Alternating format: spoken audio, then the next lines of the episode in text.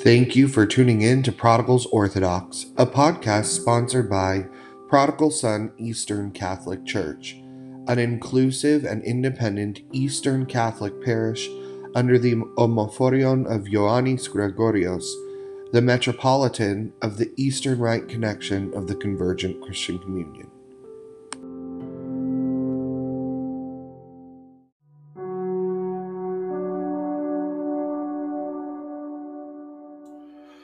Please join together with me as we start this podcast in a time of prayer. Lord Jesus Christ, Son of God, have mercy on me, a sinner.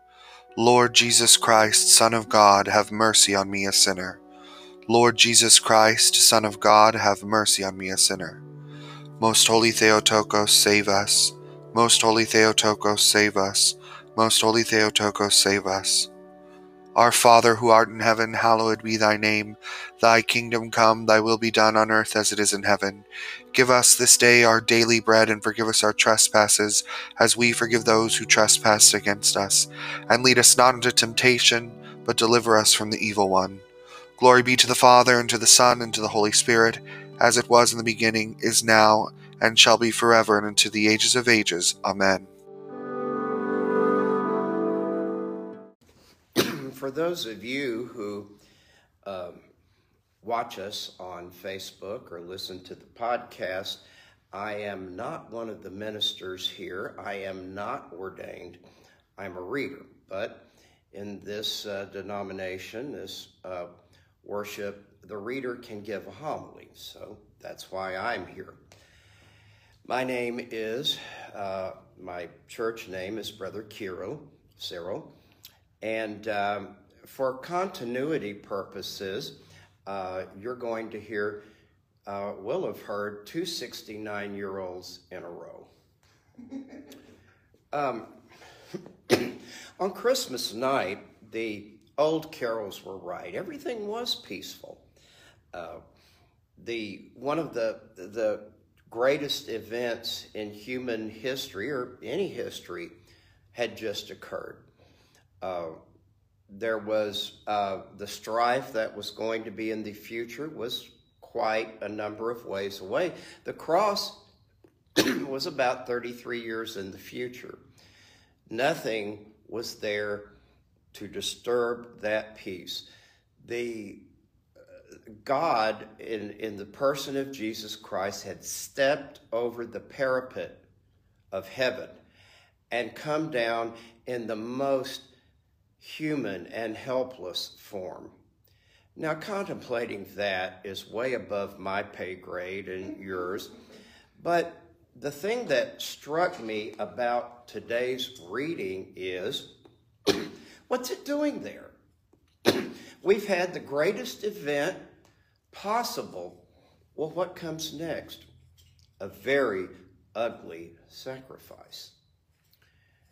Herod was a mass murderer. There were no two ways about it. And in fact, what he did was not unusual. When he left this mortal coil, he had all of his uh, advisors and close friends executed also. Uh, but you wonder, why is it here? Why is something so beautiful followed by something so ugly?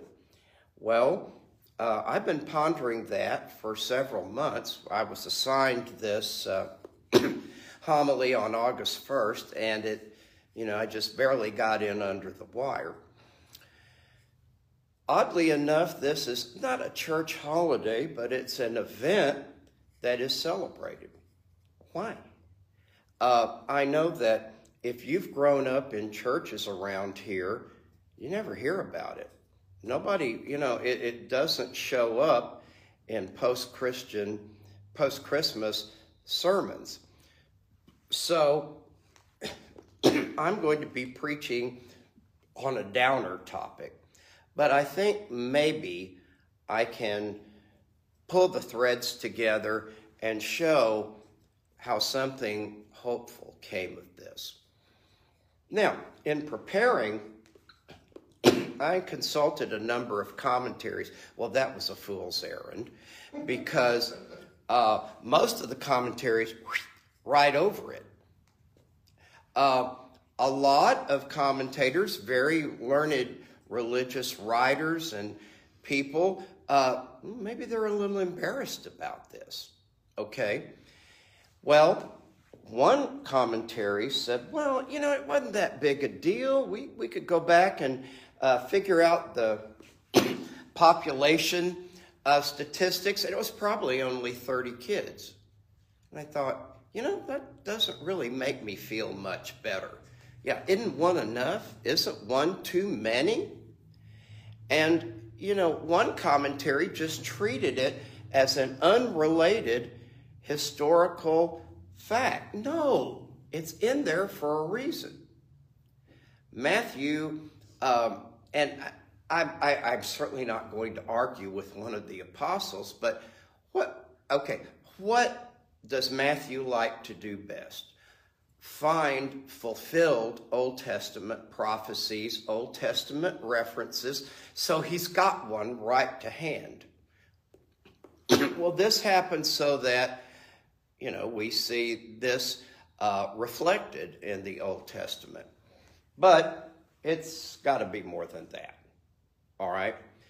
What it set, what it shows is that there is evil in this world. Now, I, I am very proud of this church because this church does believe that there is evil and that there is evil personified, which is the devil, Satan, whatever you wish to call him. In other words, this church and our pastor, Jake, uh, do not believe that evil is a passing social ill. Uh, you can't unharden some people's hearts. Herod wouldn't have happened. Now, I do know a little something about evil. Um, I've been a lawyer for most of my adult life. And I have dealt with, sat next to uh, a mass murderer. I have represented child molesters, people who have done things that are just so awful, you don't want to go home and tell your spouse. And so I am myself firmly convinced that there is evil in the world. And number two, it's not static. Okay? Uh, a few weeks ago, you know, uh, Father Jake said, Well, if you uh, how do you know there's evil? Well, open your front door, turn on the TV. You know, it is, uh, there is evil afoot in the world. Uh, there was. Hitler was not just a misguided person, Stalin was not a misguided person. There has been evil. Now, I'm not one of those who thinks that we are heading toward the apocalypse or that it's going to happen on any particular day. That's testing the Lord, which we don't do. But we recognize that there's evil. So, what is our response to evil? Well, the common ones are number one, why did God do this? Uh, now, I'm dating myself, but back in 1970, there was an album by a group named Emerson, Lake, and Palmer, and they wrote a song that was a, uh, a pan to atheism, and one of the lines was, How did God lose six million Jews? Well, the answer is He didn't. God does not do evil. and if He did, what are we doing here? Uh, a uh, now, one of my faults is I take uh, theology from a lot of different places. Okay, but a charismatic uh, pastor named Jack Hayford out in California, I think summed it very well. If we think God is a pagan deity, you know, that changes our lives. Uh, if God does evil, what are we doing here worshiping him? He's not worthy of worship. What we ought to do is heading for the hills or maybe trying to placate him by offering uh, roast pig or cowrie shells or something like that. God is not evil. And the other one, which we hear more often, and I have thought that on occasions, is how could God let this happen? That is also a lie. God doesn't let anything happen. God gave every created creature up from the level of animals free will.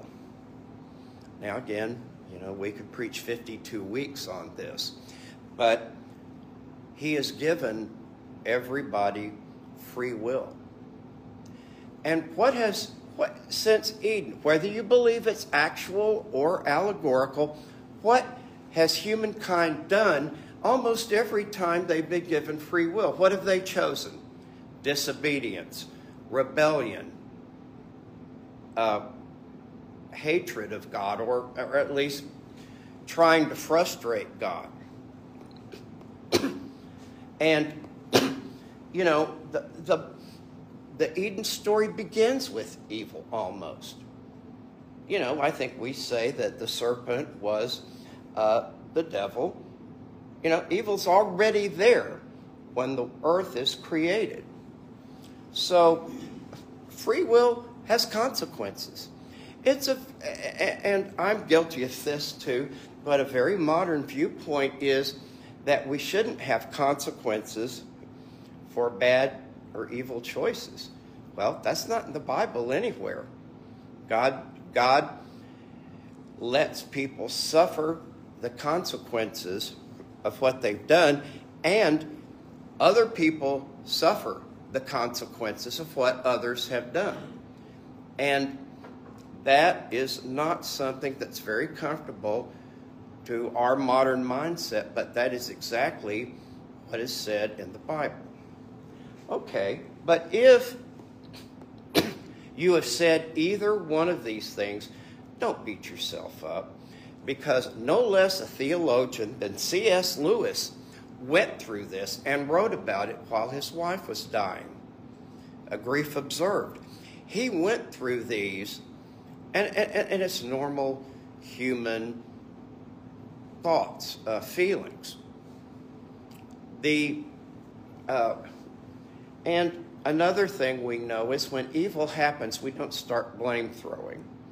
Remember, the apostles asked Jesus, "Well, what did this guy do that he's blind?" Jesus said, "Nothing." He was this was there for the glory of God. We don't know why evil things happened or you know natural disasters or whatever. We just know that we live in a fallen world. And, you know, I don't know if it can be fixed, but we have to understand a couple of things out of this. And number one, God is sovereign. If you read the book of Job, you're going to find out that a man had everything done to him, and he goes to God and complains, and God says, You know, I'm sovereign over you. You know, you, you just because you had a lot of bad things happen to you, you're not entitled to any bonus points or stars in your crown or whatever. And that's hard to realize because we want something to happen when something bad happens. Okay? Well, God is on his own timeline. For example, uh, let's say that uh, Carol is driving and some guy cuts her off. Well, God isn't sitting behind a desk and he punches a button and the guy's check engine light comes on. Or uh, Father Jake is very tired and he, he wants to pull over to go to sleep in a public park, and God says, You know, there's a, there's a police car about five minutes away. Wouldn't it be fun if, well, oh yeah, that did happen.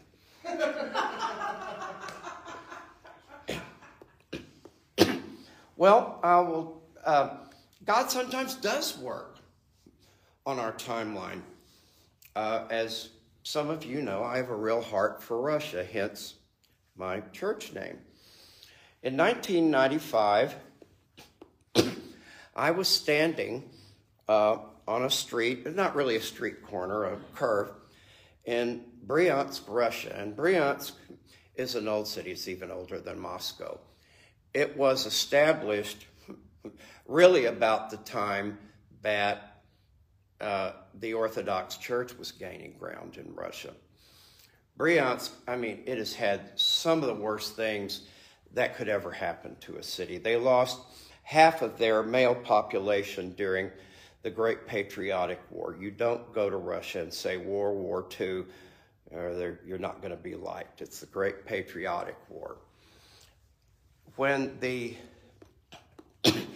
Chernobyl cloud was heading towards Moscow, Gorbachev said, That cloud is not going to reach us. The army or the Russian Air Force will see the clouds and make it rain. And it did, and all that rain fell on Bryansk. And when I was there, which was, you know, some 13 years after Chernobyl, they still had the highest uh, juvenile leukemia rate in the world. Well, I'm, I'm, I'm there in Bryansk, and uh, a, a group of Protestants were busy building a church you know, a church, uh, you know, about this size, uh, and a nice bell tower. And they were doing it on no money, free labor, and free materials that they were able to cobble together. Well, this was triumph for this reason. Back in 1979, you know, you, you couldn't have church. You could have a house of prayer, but it was a residence. You could subdivide it internally, but you couldn't expand. Okay? Well, the, um, the, this church was getting pretty influential in that end of Bryansk. And the local KGB commander was afraid. Maybe like Herod, for, and maybe for good reason. So he ordered the church to disband. Now, they didn't. he said, In one week, I'm coming and we're going to get the water cannon and we're going to we're, we're going to blow your church down. It was, a, you know, a wood structure, not brick. Nothing happened. Day before, another warning, nothing happened. So, on the day that he's set to do it, there's a big crowd and the KGB commander is feeling the pressure. He orders them out, nobody complies. They start with the water cannon. Okay, the water cannon does some damage, but they don't leave. so the KGB commander says, I'm going to send in the troops and we're going to turn the water cannon back on. And the KGB commander, who was you know, probably in early middle age and relatively good health, pitched over dead right there. And the assistant commander, you know, decided at that point maybe there was uh, some uh, merit to the idea of religious tolerance and no, you know, disbanded the attempts to ruin the church. But now, in its stead, a beautiful church, a simple but beautiful church, is going up. Now, I was in a group of about 35 people plus the local missionaries, and somebody asked these folks, well, how much would it take uh, to finish it out? And after some discussion, they said 50,000 US. Somebody in their group, not me, somebody in our group gave them the 50,000. So now there is a beautiful church standing where once some uh, very strong Christians stood in opposition to evil. So God does work on our timeline sometimes, but not always. And that's one of the things we have to do as Christians is let God be God and um, and, and, and do what he does. Now, uh, the reading for today is very, uh, very pertinent because it, it talks about uh, Jesus that he uh, is that he might destroy death or the devil. That's one of the reasons he came. And that he is a merciful and faithful high priest because he had suffered being tempted. Okay? So we have somebody who's worthy of worship. Now, we want to know everything. We want to know what's going to come tomorrow. And we, uh, I am, I'm a pretty arrogant Christian. I don't have a pastor's heart. I don't, you know, I, I'm more of an advocate, which is, I guess, you know, part of my training. But God doesn't, you know, God is more in tune with us being in obedience. Okay? Um, I'm reading from a commentary on the book of Job by a British pastor named J.A.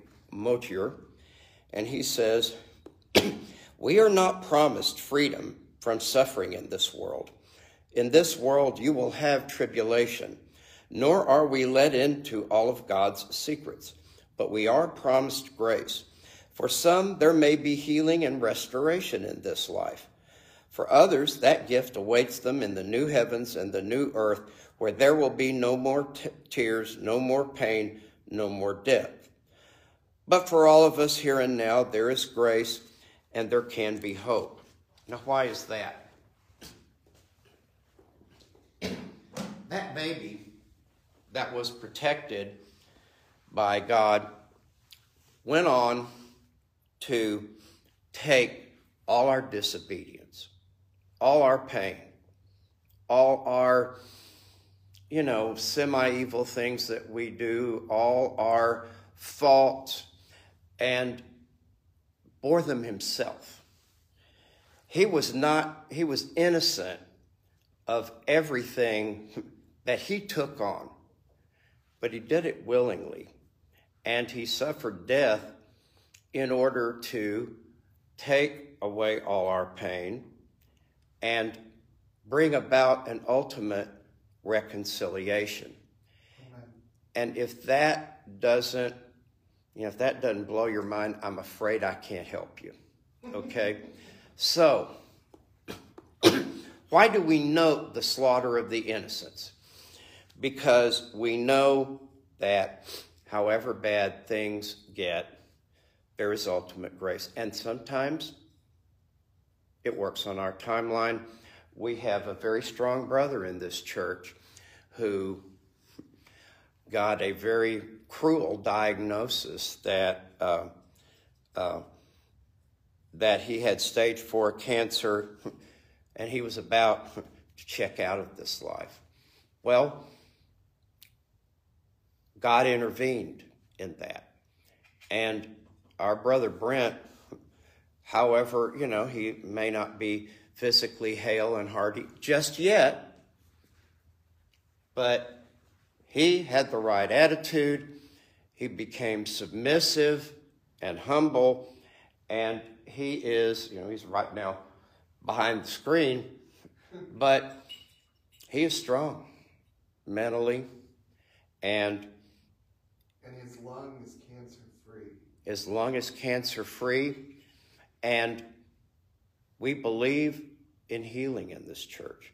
We believe it's possible and that it can happen and does happen. And it has happened.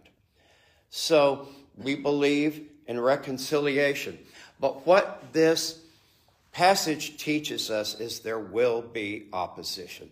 The greatest thing, the most life changing, heart changing thing that happened was followed by evil and opposition. But Jesus destroyed all that. So we have hope. As hard as it is to see sometimes, I know, you know, I'll watch CNN and go, you know, is there any point for going on? But yeah, there is. So that is why we have kind of a downer uh, homily this week, but that is something that Christians need to confront, and they're not asked to confront it. Thank you very much.